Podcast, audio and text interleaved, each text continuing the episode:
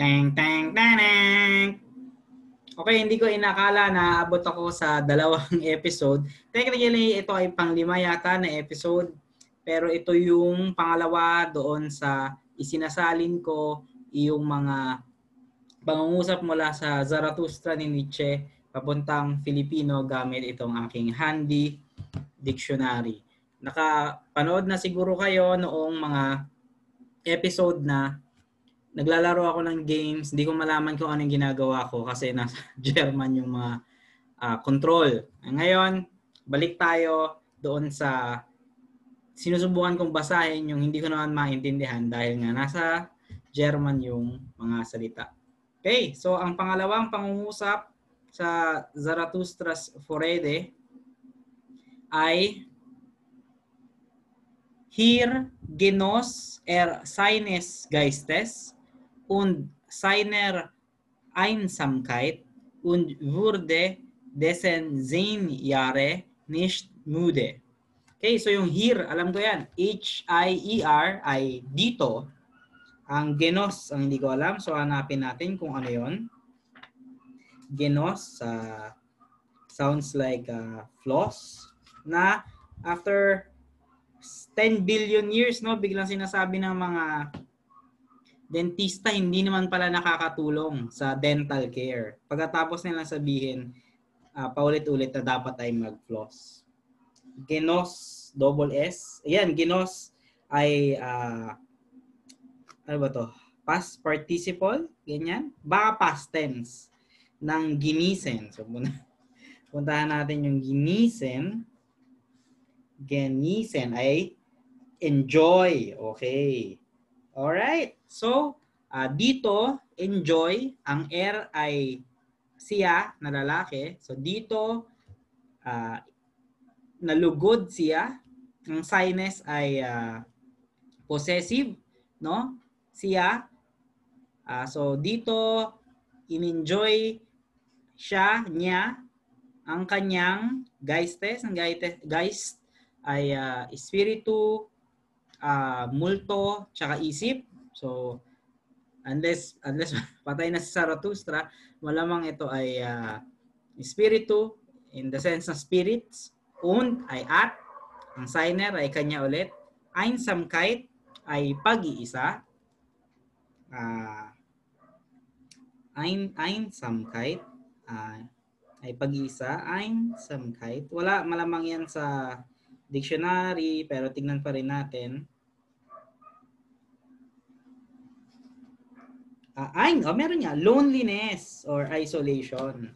Pero di ba, ang sabi nila yung uh, uh, pag-iisa na malungkot ka ay loneliness at ang pag-iisa na masaya ka ay solitude. At sa, syempre binasa ko na itong Zarathustra sa salin sa Ingles, no? Uh, solitude yung uh, salin ni Kaufman, naalala ko. Uh, baka baka mas magandang intindihin yung yung Einsamkeit bilang solitude. No? So, hindi naman malungkot si Zarathustra dito sa ayan niya. Und wurde, ang wurde ay uh, what they call that? Eh, sa tense siya, no? Ng is. Uh, burde. Talagang feeling ko kailangan ko na yata gumamit ng Google Translate. Burde. Don't touch my burde, no? Sabi ng parokya. Ayan na. Uh, pero hindi capital to eh uh, ayan nga, past, past tense or freight, kung ano man ibig sabihin no, ng Verden. At ang Verden ay napaka-compelling talaga nitong nanood ng isang lalaki na magbasa ng dictionary. Parang uh, ito siguro yung inimagine ng inventor ng television habang iniimbento niya yun. Uh, will Ah, so past siya ng will. Ah, uh, would, would ba? Siguro. No, uh, kaya dito in-enjoy niya ang kanyang espiritu at ang kanyang pag-iisa at I ano yung desen?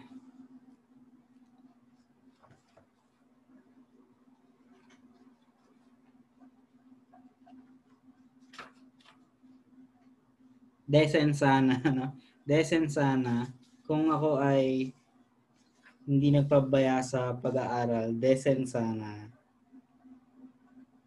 Desen ay genitive singular fonder das a person. His then ha?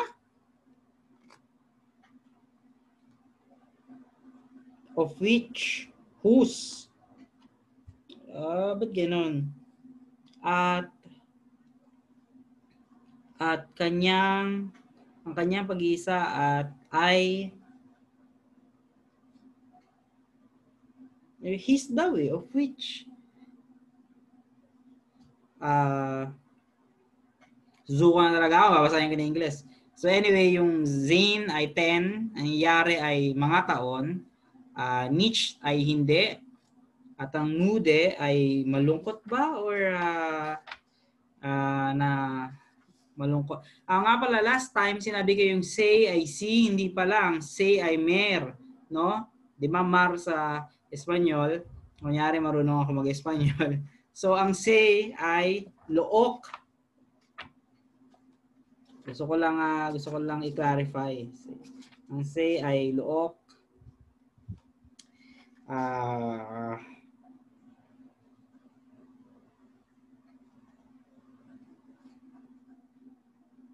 Lake. Ah, pero pwede ring C.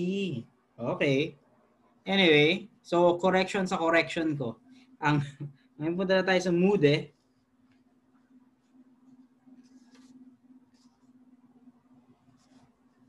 Ang mood eh ay napagod. Alright? Uh, o mapagod sa isang bagay. Ah, okay. Uh, so, uh, dito, in-enjoy siya, kanyang espiritu at kanyang pag-iisa at ay dito, sampung taon, hindi uh, o sa bagay na ito, yung desen, sa bagay na ito, sampung taon, hindi nabagot o napagod o hindi niya pinagsawaan. Okay, so uh, yun, yun ang pangalawang uh, pangungusap ng Zarathustra's Forede at uh, pangalawang pangungusap ng Alsos Prak Zarathustra. Gusto ko ring i-review ang uh, maikli lang no itong uh, librong Nietzsche's Philosophical Context and Intellectual uh, Biography. Napakagandang libro ni Thomas H. Brobier o Brobjer, no? Uh, siya daw ay taga Sweden, eh. so malamang Brobier. Uh, tagal ko na rin hindi nakakabasa ng libro tungkol kay Nietzsche. Ito ay uh, very enjoyable, no? Siya ay 100 plus pages, uh, 200 plus pages. Kalahati nun ay notes. Hindi naman kalahati. One-fourth ay notes at one-fourth ay ganitong klaseng table.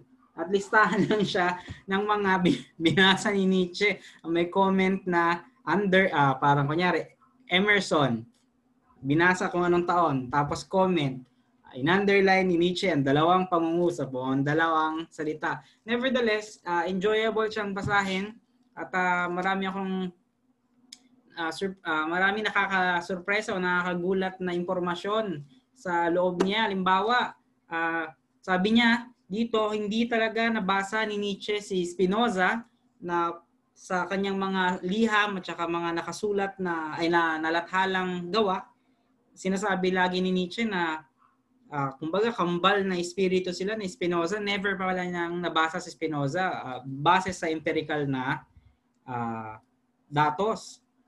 Meron ba bang ibang uri ng datos? Uh, so binasa niya yung mga libro sa sa library ni Nietzsche na preserved sa Weimar, naka microfilm, no? Andun yung uh, yung mga physical din na libro ni Nietzsche na nasa nasa archive. Ano pa ba? Uh, so, yung karunungan o yung kaalaman ni Nietzsche tungkol kay Spinoza, nakuha lang niya mula sa ni Nietzsche sa pagbabasa ng secondary sources. Na sabi niya nga, eh bakit bakit kaya ganun lang yung pagtitiwala ni Nietzsche sa secondary sources? Beburp ako. Gayun din, ah uh, napatunayan niya na, na nabasa pala ni Nietzsche kahit pa paano si Marx. At uh, pero hindi yung uh, primary source no, kung hindi yung mga librong tumatalakay kay Marx na extensive din yung pag-quote mula kay Marx, no? Uh, ganun din yung kaso ni Kierkegaard na, na nabasa pala ni Nietzsche yung mga nagkomentaryo kay Kierkegaard at uh, nagsumipi ng mahaba sa kanya. Inilarawan din ni Brobier yung kakaiba o nerdy, napaka-nerdy na libro na to, no? Kasi binasa niya yung book deals ni Nietzsche, no? Yung kumbaga parang may subscription service noon ang mga Aleman sa mga bookstore. So kunyari, ako si Nietzsche, uh, hindi ako si Nietzsche. Ako si si uh, Peter Gast, no? Uh, punta ako sa bookstore, sabihin sabihin ko ano, uh, gusto ko subscription service. tas eh, every month or every two months, whatever, papadala na ako ng bookstore ng libro. tas meron akong ongoing na uh, bayad sa kanila. Ang galo, uh, ang galing nun eh. Parang yung sa Kindle ngayon, di ba? Bayad ka ng, pero hindi, hindi ganun gano'n, ano? Bayad ka ng monthly, sa, parang yung Netflix naman ba ako mag-Kindle, Kindle. Ayun, ah, hindi pala, para siyang, ano nga ba ito? Yung audiobook, ah, Audible. So Audible kasi pwede na magbayad ka ng monthly, tapos every month meron kang isang token. Yung token pwede mong i-trade for kahit anong uri ng audiobook. So, syempre, uh, yung parang $10 or $15 monthly ang bayad mo, ang gawin mo yung token, i-trade mo para sa mas mahal na uri ng ebook.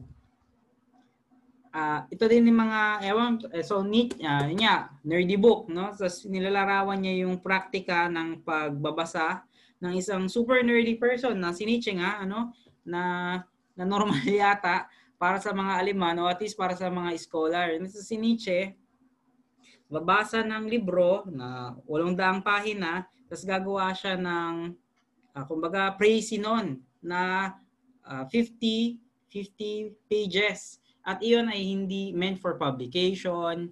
Ito ay, uh, hindi ito parang ginawa ni Nietzsche para ma-tenure, ano? Uh, ginawa niya yon para mapatunayan niya sa sarili niya na naintindihan niya yung 800-page book kapag kaya niya na itong uh, i-boil down ano sa 50 pages.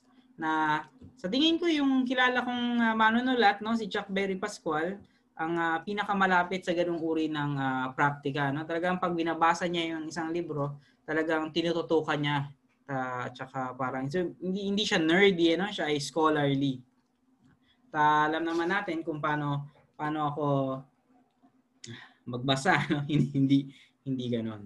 Ah, uh, ayun lang, no? Uh, pampahaba ng uh, material that uh, review ko tong maganda uh, librong ito.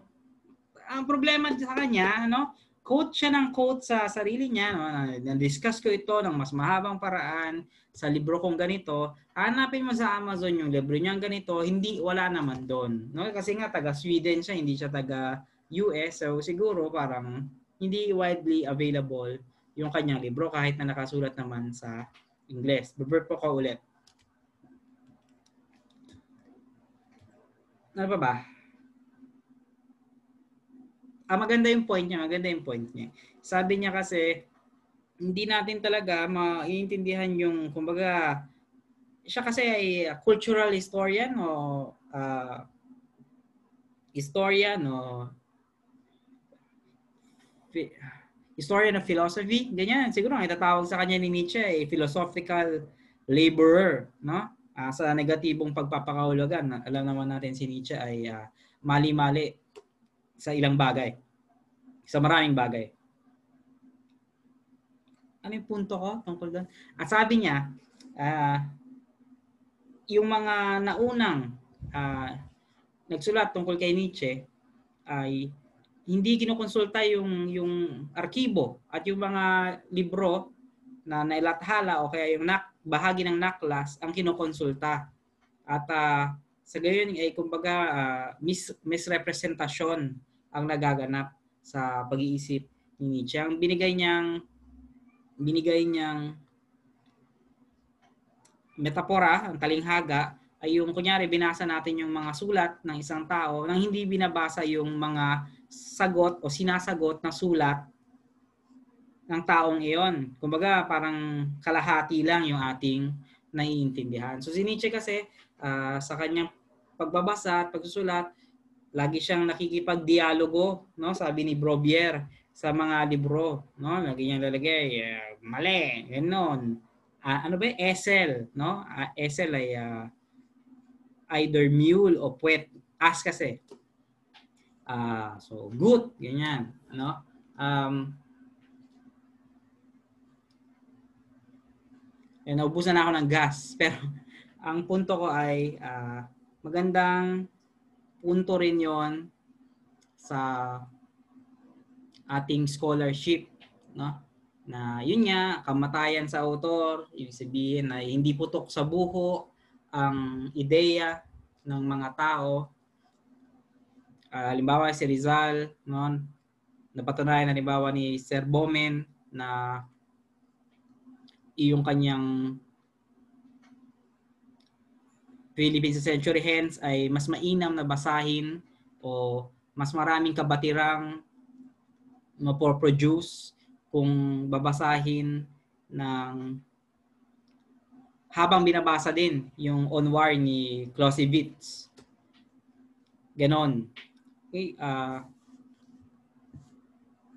na-excite ako tapos ngayon na uh, ngayon eh bumabagsak na, na tapos na yung sugar rush. Ayun lamang para sa episode na to ng pag-aaral ng Aliman. Uh, sana ay bumalik kayo para sa episode 6